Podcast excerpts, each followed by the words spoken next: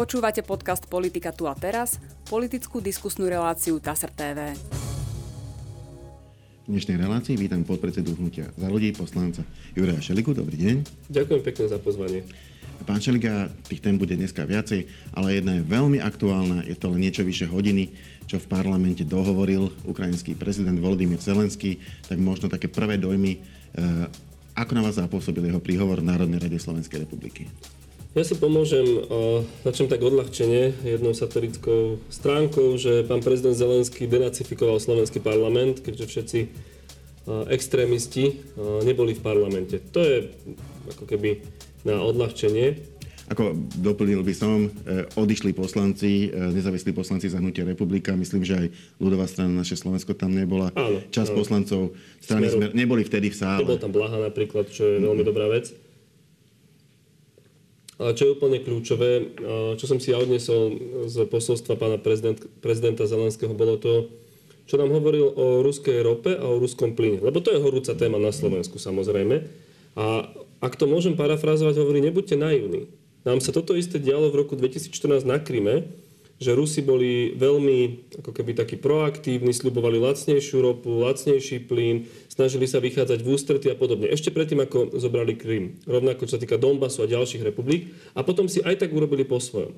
A to nám ukazuje, a podľa mňa Zelenský to len zvýrazňuje, že musíme stať veľký pozor na energetickú závislosť Slovenska od Ruska. Nikto nehovorí, že sa môžeme odstrihnúť hneď. To proste nejde, to je fakt ktorý nesie v sebe určitú ťažobu, lebo s tým, ako platíme za plyn, dávame peniaze Putinovi, ktorý z toho financuje vojnu. A na druhej strane aj táto vláda, aj vláda, ktorá príde po nej, musia dokončiť transformáciu našich energetických zdrojov. Je nepriateľné, ak sa nepoučíme, a podľa mňa to Zelenský v niečom artikuloval, ale môžem to ja dotvárať, ale ak sa nepoučíme z toho, že sme 100% závislí od plynu a ropy, de facto 100%, tak budeme hlupáci. A toto je niečo, čo musíme dotiahnuť. V tejto chvíli ma napadlo, robil som tu debatu s pánom publicistom Hrabkom a jeho zaujalo, že keď si zoberieme, že od roku 2014 do roku 2022 to máme 8 rokov a zoberieme si tie rámce, ktoré si stanovila Európska únia do budúcnosti, aby, aby dokázala vlastne diverzifikovať zdroje, tak sa zdá, že keby s tým bola začala v roku 2014, tak dneska sú diverzifikované, len sa to neurobilo. Ale pozrite sa, pán redaktor, ja nie som žiadny geopolitik e, alebo teda znalec e, medzinárodného práva, že by som sa do neho vrtal a týchto vzťahov, ale faktom je, že 2014, keď e, Putin obsadil Krym, čo sa stalo? Nord Stream 2 sa stále budoval. Stále, stále, stále, stále. Nemecko a pani Merkel hovorila, tak dobre, je to zlé, ale toto sú naše záujmy. Dneska je tá retorika úplne iná, lebo nikto si nevedel predstaviť, mm-hmm. že Putin začne vojnu. A dneska sa to stalo, dnes sme v tej realite, realite už skoro 80 dní a my sa musíme pýtať, ako sa ideme pripraviť na to, ak sa to bude zhoršovať. Čo ak napadne Moldavsko? Čo ak urobiť niečo iné? Alebo proste jednoducho si povie, vypínam plyn, ako to urobil na nejakú dobu v Polsku. To znamená, že toto musí byť veľké poučenie, že Slovensko musí diverzifikovať, naozaj sa na to musí pripraviť a musí na tom cieľene robiť. A toto som si ja odnesol. A druhá vec, ktorá bola a čo som tam videl aj nejaké pochopenie, čo sa týka toho, že sa nevieme odstrihnúť od ropy a plynu. Dnes, hneď okamžite to vyjadril prezident Zelenský, no a potom povedal veľmi jasne, že nám ďakuje. Že ďakuje za humanitárnu pomoc, ďakuje za vojenskú pomoc, lebo ja som presvedčený o tom, že Ukrajina bojuje aj za nás to má vplyv, čo sa deje na Ukrajine a ak by Rusko vyhralo na Ukrajine, malo by to vplyv na naše životy, na životy ľudí v Európe a na celom svete. Ja obávam sa, že keby Rusko vyhralo na Ukrajine podľa plánu A, tak máme iného suseda. No to je, na, na, na, východe, to je na východe Slovenska samozrejme. by bol iný štát, než je tam teraz. A uh, vy sám ste starší odo mňa, vaši rodičia, moji rodičia, naši starí rodičia majú skúsenosť s tým, čo bolo na Slovensku, respektíve v tedajšom Československu pod vládou Moskvy. A ja mám niekedy pocit, keď sa rozprávam aj s ľuďmi alebo čítam internetové fóra, že na to zabudli. No ale ako, hádam, nemáme krátku pamäť, že ako sa žilo a keď to porovnajú s tým, keď išli do Juhoslávie, alebo NDR, alebo do Rakúska, ako sa žilo tam. Tak všetci chceli nejaký typ štandardu, nejaký typ slobody a dneska hovoria, že za dva groše vymením pomaly svoju slobodu. To je nepriateľné a takúto politiku musíme odmietnúť. To, čo predvádza pán Fico a ďalší, to je proste cesta a návrat pred 89. V inej forme. Myslíte, inom... myslíte, myslíte tie tie, napríklad to... Nestarajme to sa, napríklad nestarajme sa. To je naša vec. To je vojna medzi mm. USA a uh, Ruskom. My sa do toho nestarajme. Alebo čo, čo my máme s Ukrajinou? Tieto reči. Alebo reči o nacistoch a, a podobne, že na Ukrajine sú nejaké nacisti. To je proste retorika, ktorá nepatrí do 21. storočia pre jedného bývalého trojnásobného premiéra. To je, to je zúfalstvo, až to počúvať. Mám tu ešte jednu otázku e, súvisiacu a, a to je návšteva americkej prvej dámy, pani Jill Bidenovej. Bola na Slovensku a odskočila si na Ukrajinu, ani to nebola nejaká veľmi ohlásená návšteva. Zdá sa, že sa dejú e, v tom čase naozaj veci, ktoré, ktoré by normálne pripadali asi ako neštandardné, ale stalo sa. Absolvovala návštevu okrem iného aj Slovenska. Bola aj na Užhorode, kde sa stretla uh, s manželkou pána, pána Zelenského. Uh, toto vnímate v akom kontexte? Lebo, lebo nakoniec je to, je to prvá dáma, nie je to priamo politik, je to jeho manželka. Tak je taká veľká symbolika podľa mňa v tom, že uh, pani Bidenová tu bola na Deň Matiek, ako žena, matka, učiteľka, mm-hmm. ktorá sa roky venuje aj napriek politickej kariére svojho manžela stále zostáva aktívna vo svojom povolaní. To považujem za gesto a symbol. Rovnako to, že sa stretla s našimi predstaviteľmi, s pani prezidentkou, rovnako, že sa samozrejme, že išla na Ukrajinu. To je pre Ukrajincov samotných a pre svet veľká pozornosť. To je dôležité, že svet vie o tom, čo sa deje na Ukrajine a aj vďaka jej návšteve svet opäť má Ukrajinu po svojom merku.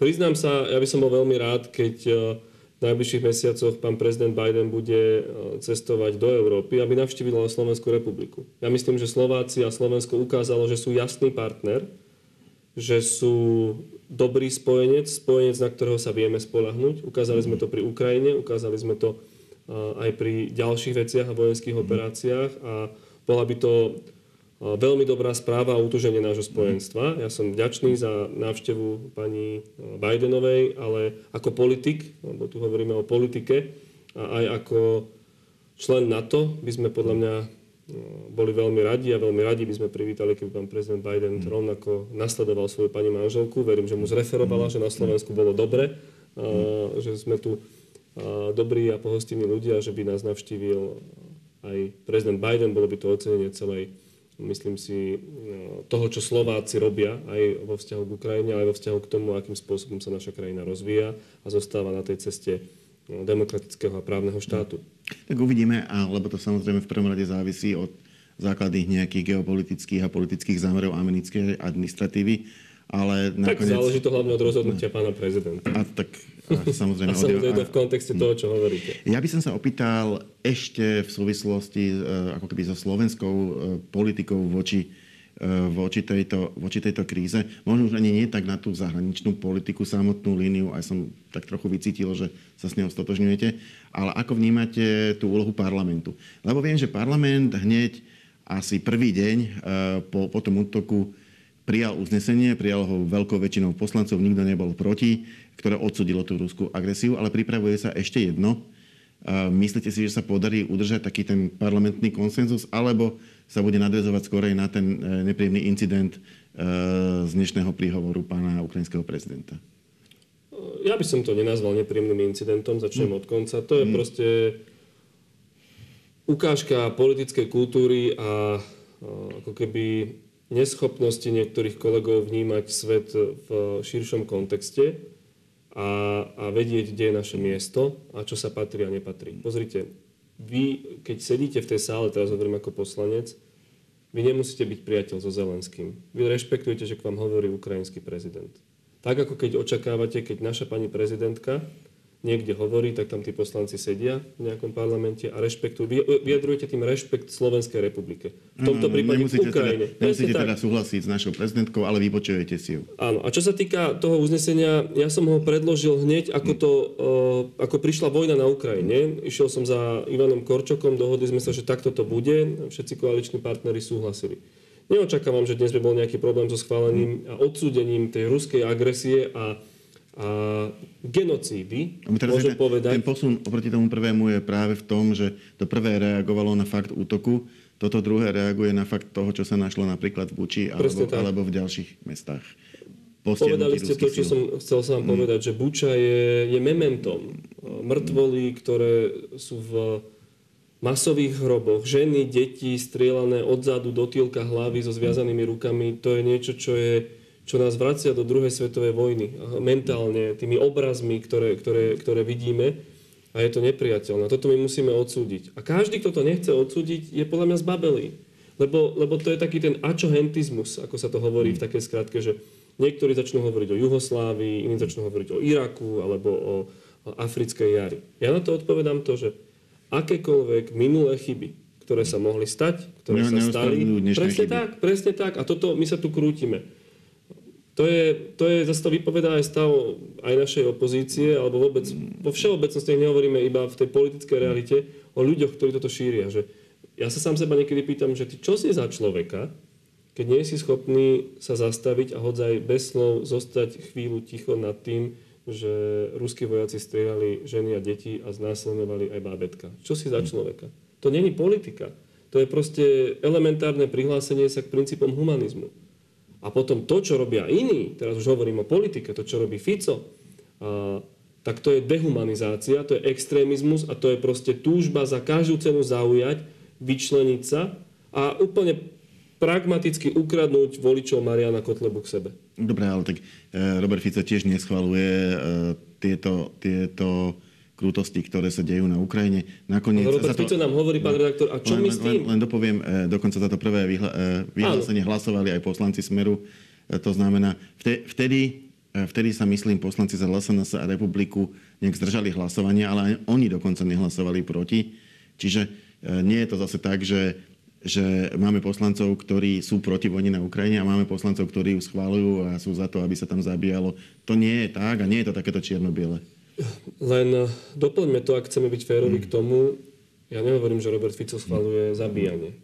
Ale Robert Fico, alebo jeho politika a tí, ktorí sú okolo neho, eh, spochybňujú to, že Slovensko má pomáhať Ukrajine, spochybňujú to, že máme jasne stáť na strane spojencov, spochybňujú to, že sa vyjadrujeme eh, k vojne. Oni nám hovoria svojou retorikou, nestarajte sa do toho. A pri všetkej úcte, keď sa do toho nemáte starať, tak sa nemáte starať ani do toho, že sa tam zabíjajú ľudia. Lebo naša pomoc, všetci chceme mier, ale naša pomoc znamená, že Ukrajina sa vie brániť a Rusi nemôžu zabíjať nevinných Ukrajincov. To je, to je, je to hlbšie, samozrejme, dobre ste to demaskovali, že treba ísť hlbšie, ale keď to úplne si rozložíme, tak je to o tomto, že buď chceme brániť slobodu a pomôcť Ukrajine brániť svoju slobodu, alebo si proste chceme umývať ruky ako Pilát. Táto otázka možno, že úplne ne, by ma, asi mal, možno mala byť smerovaná nejakým odborníkom na, na uh, vedenie vojny a možno na rezort obrany. Čiže vás ako politika uh, sa, sa týka len ako keby okrajovo, môžete povedať len svoj názor, ale fakt je ten, že sa veľa písalo o 9. máji, hovorilo sa, čo všetko môže Ruská federácia urobiť. Oni sami nakoniec avizovali, že tento deň, kedy oni oslavujú koniec druhej svetovej vojny, by mal byť nejakým medzníkom a špekulovalo sa, čo vtedy urobia. Či, ja neviem, vyhlásia všeobecnú mhm. mobilizáciu, čo by si vyžadovalo oficiálne vyhlásiť vojnu Ukrajine, čo oni doteraz neurobili. Stále e, tvrdia, že to je nejaká špeciálna operácia. Nakoniec sa nestalo nič. Aspoň nič takého, čo by som ja bol býval zaregistroval. Mali tam prehliadku, dokonca možno, že aj menej honosnú ako po niektoré iné roky, lebo nelietali im tam lietadla. Mal prejav e, Vladimír Putin, ale nič takéto tam neohlásil. Je to dôvod na nejaký opatrný optimizmus, že možno to aspoň nebude eskalovať ďalej? Samozrejme, všetci sme sledovali, tak ako ste to opísali, či sme alebo nie sme experti, všetci pozerali na Červené námestie, mm. čo sa bude diať. Ja verím, že čo skoro proste skončí útok na Ukrajinu, že Putin sa stiahne. To je moja viera, všetci to prajeme, ale dovtedy musíme robiť všetko preto, aby Ukrajina bola schopná sa brániť. To je tá ťažoba toho a my sa musíme rozhodnúť, kde stojíme. Lebo, viete, ak teda mňa baví história, použijem tú historickú paralelu, iste dobre vieme, ako to bolo pred druhou svetovou vojnou. A respektíve po začiatku. Ako niektoré veľmoci váhali. Príde ten výrok o hambe a, a miery. To nejdem ja, hovoriť, povedali si to za mňa, ale, ale váhali. Spojené štáty sami váhali, či sa zapoja. No, Francúzi po napadnutí Polska mm. tak nejako, nejako aj vyhlásili, aj nevyhlásili mm. vojnu, to isté Británia. A nevyhli sa jej. Nevyhli sa tak. My musíme nakresliť červenú čiaru. A tá červená čiara je, žiadny štát si nemôže dovoliť zautočiť na iný štát. Preto pomáhame Ukrajine, lebo sa to týka aj nás. Veď koľko, 100 kilometrov od nás dopadli rakety?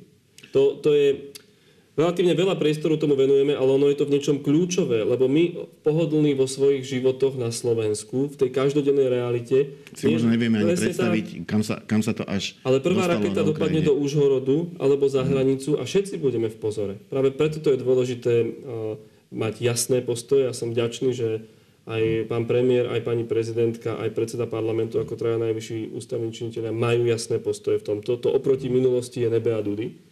To je prvá vec. A druhá vec je pomáhať Ukrajine, ako vieme, a zároveň sa pripravovať aj my.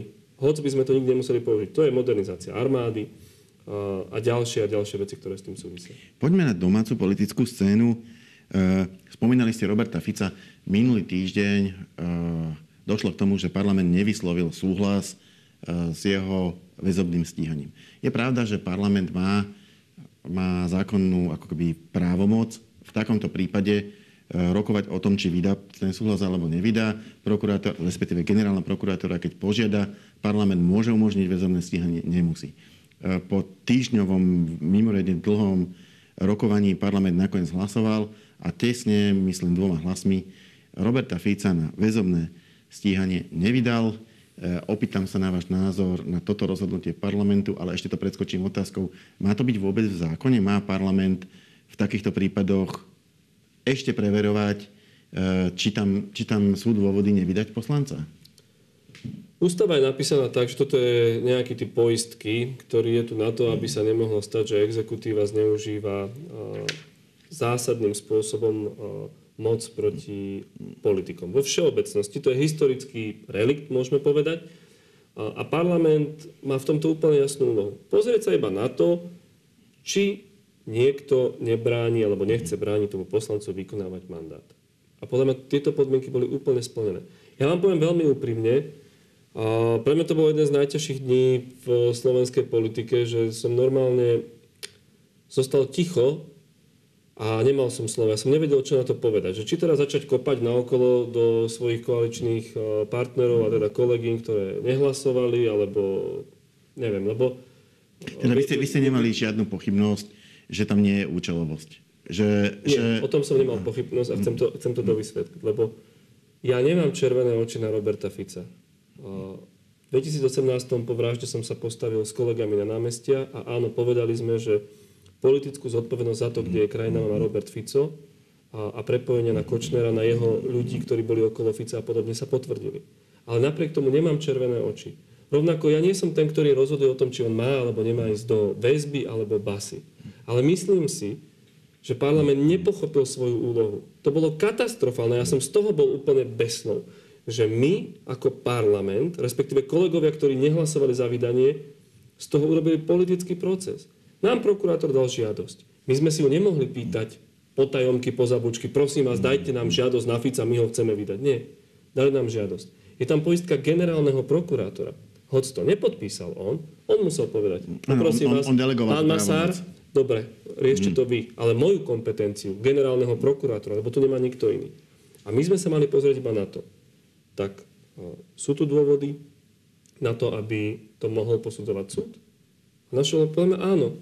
Ja Mimochodom, neviem, ako by ten súd Inšpirovali ste ma také podotázke, ale jednoducho bolo to tak, to, že to generálny prokurátor osobne nepodpísal, neznamená e, v podstate nič, ak to delegoval na niekoho nič iného. To Bola to žiadosť generálnej prokuratúry. Presne tak, presne tak. On môže svoju právomoc preniesť na hoci ktorého prokurátora. V tomto prípade to musel byť prokurátor špeciálnej mhm. prokuratúry. Mm.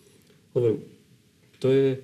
Parlament nepochopil svoju úlohu, vystavil si veľmi zlú vizitku, vysvedčenie, alebo ako to nazvať, lebo ja neviem, ako by skončil ten súd, neviem, či by bol zobraný do väzby alebo nebol. My sme mali jedinú úlohu povedať, nech sa páči, môžete rozhodovať.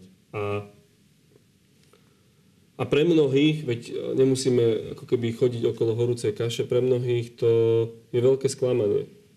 Áno, áno, mnoho ľudí to chápe ako by keby tak, že e, keby bol Robert Fico vzaný do kolúznej väzby, čo je ale v skutočnosti nástroj iba na to, aby si mohli obrnenčine v trestnom konaní realizovať napríklad výsluchy svetkov a ak sa obávajú, že by ich mohol ovplyvňovať, tak na ten čas je ako keby daný na bok ale veľa ľudí to vníma tak, že keď niekoho vezmú do kolúznej väzby, tak išiel do basy. Áno, no a keď, je- keď ho potom pustia, lebo sú už realizované výsluchy, tak ho pustili z basy.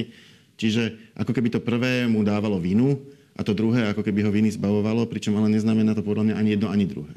Je to tak, ako hovoríte, to kľúčové je, že parlament nerozhoduje o žiadnom poslancovi, či pôjde alebo nepôjde do väzby, to už do väzenia ako trest odňatia slobody. Parlament mal iba povedať, nech sa páči, súd rozhodne. A áno, je to zľudovené, že si zavretý vo väzbe, tak si v base. No tak ľudovo sa volá ten priestor basa, ale vôbec nie. Ja si dokonca myslím, že možno by ten súd ani toho Fica nevzal do väzby. Však ja neviem, čo je v spise, nám čo poved- tam, čo bolo napísané v tej žiadosti, bolo, že sú tam plánované výsluchy, tak prešiel nejaký čas, možno by súd povedal, že už prešiel čas, zostáva tu ešte 7-8 výsluchov, ok, neberiem do väzby. Ale to nie je podstatné, lebo môžem si o tom ako právnik myslieť, čo chcem. Podstatné je, že Národná rada ho mala vydať. Mala ho vydať, vyslala mimoriadne zlý signál, tým spochybnila pre mnoho ľudí dôveru v to, že politici nie sú nad zákonom. E, Posuňme sa ďalej. V nadväznosti na to sa Olano rozhodlo vylúčiť zo svojho poslaneckého klubu dve poslankyne Katarínu Hatrákovú a Romenu Tabák. Je to trochu kuriózne, pretože práve hnutie Olano e, bolo postavené na tom, že oni nemajú žiadne e, stranické príkazy, nevydávajú zelené karty ani červené karty, proste poslanci, oni sa dohodnú, vysvetlia si veci, ale každý hlasuje podľa seba. E, Teraz sa však zdá, že za, za to, že tieto dve poslankyne nemali ten istý názor ako 48 ostatných poslancov, ich vylúčili. A bolo už toto správne? Dobre, vy máte ten názor, že spravil parlament veľkú chybu, tie dve poslankyne si to asi nemyslia, lebo tak nehlasovali, ale bolo správne vylúčiť ich z poslaneckého klubu?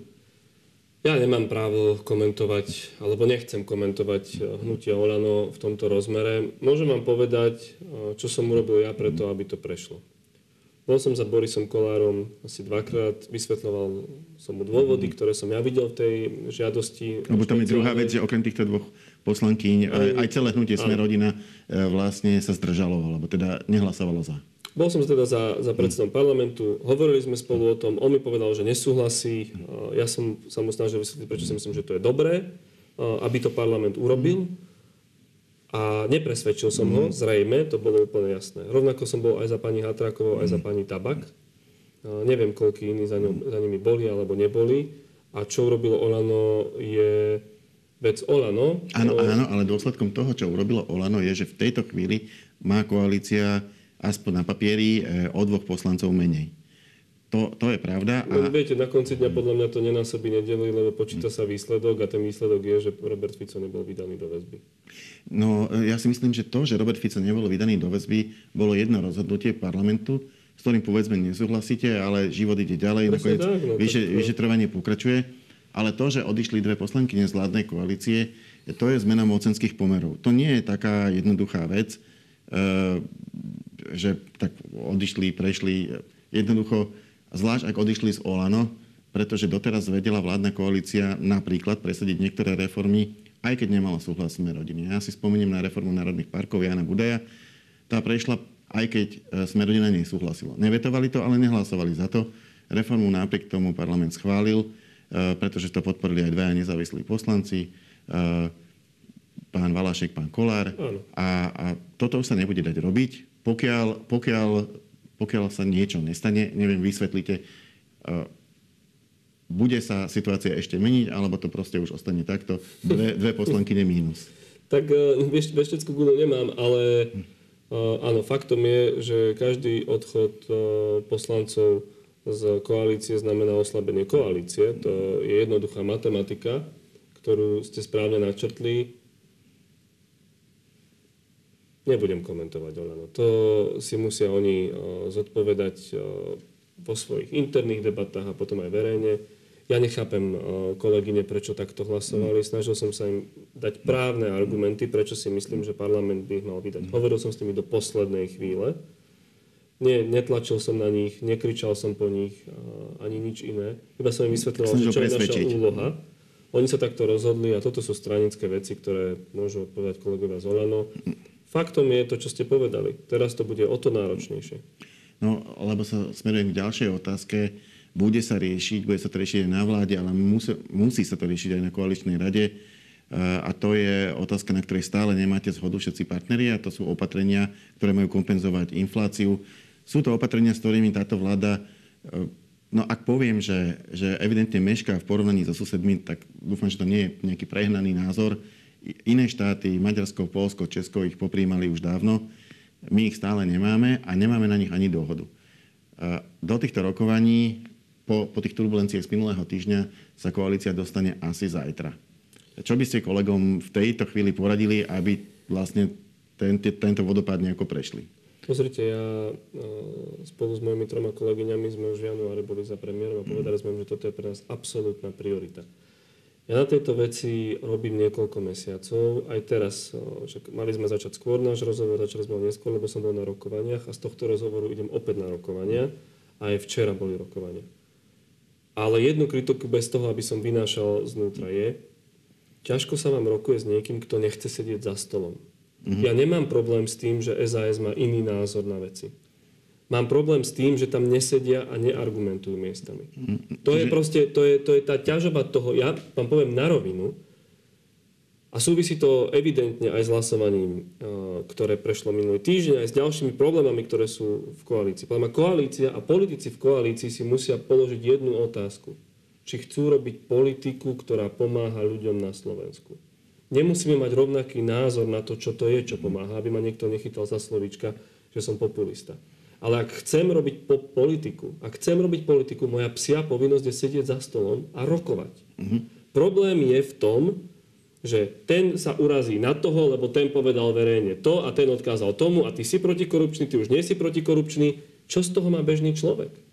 Ja nechcem rozhadzovať milióny hore-dole, alebo neviem čo. Je faktom, potrebujeme dať pomoc ľuďom, lebo inflácia je katastrofálna.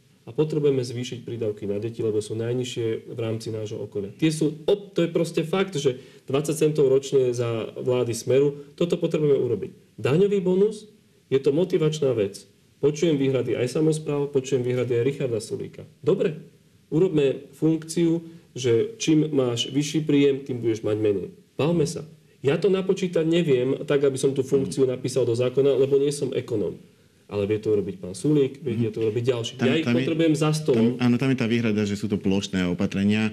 E, jednoducho, vy ste už naznačili napríklad cestu s tým daňovým bonusom, že by nemusel byť e, plošný, to znamená pri tých, Áno, pri tých skupinách, ktoré sú, ktoré tak, sú e, na tom lepšie. A to je, to je mm. dobrá prorodinná politika, urobme to takto. A a, vy, a, vy, Áno, spojili a vidíte, sa dve veci. A vidíte tú cestu? No vidím, vidím. E, je, ani vám nemôžem povedať, aká je trnistá, lebo by mi ľudia neverili a chytali by sa za hlavu. Ale je, hovorím, včera sme rokovali do jednej rána, dneska od rána rokujeme o týchto veciach, posúva sa to, ide to ťažko. A to je to, čo som povedal, čo možno pre niekoho neuchopiteľné. Ja mám občas pocit, že moji kolegovia nechcú robiť politiku. Ale nie politiku, kto bude krajší, kto bude mať viac lajkov. Politiku, ktorá proste pomáha ľuďom a hovorím úplne, rešpektujem, že môj pohľad na pomoc ľuďom, pohľad pána Sulíka alebo pána Matoviča môže byť iný. Ale robme politiku v tom, že sa dohodneme a niečo z toho vzíde. Ale keď sa budeme urážať hore, dolu, nejdem tam, červená čiara, to neporozpeje to nikomu. Nahrá to Ficovi, Pelegrinimu a ďalším a potom o dva roky sa tu všetci budú chytať za hlavu, že pane Bože, ako tie voľby dopadli. No pravda je taká, že napríklad náš právny systém vôbec nie je pripravený v tejto chvíli už vôbec po rozhodnutí ústavného súdu na nejakú, druhý, ktorý na, sa ma na, to na, na, nejakú možnosť, na nejakú možnosť predčasných volieb. Jednoducho my ju nemáme.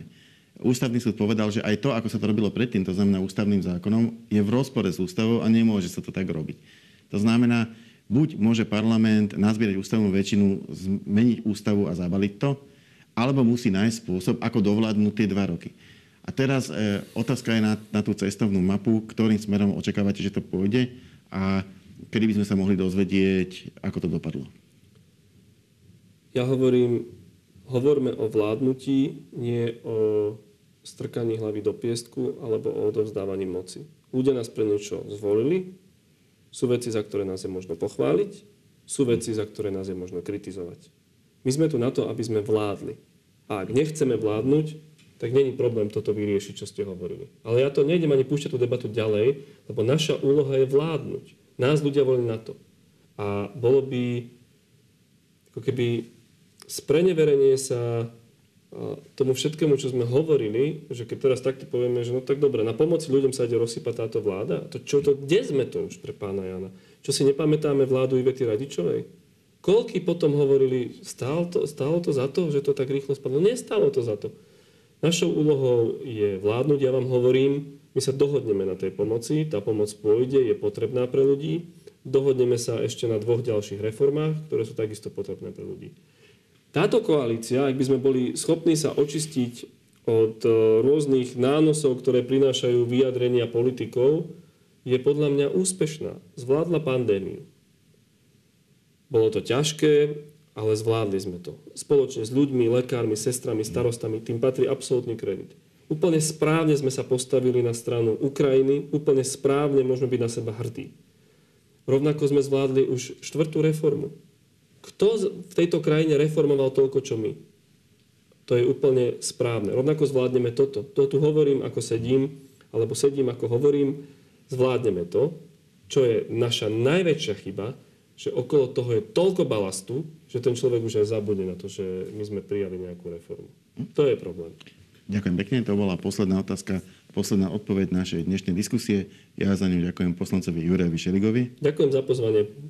A my sa v našej relácii stretneme opäť na budúci týždeň. Dovidenia.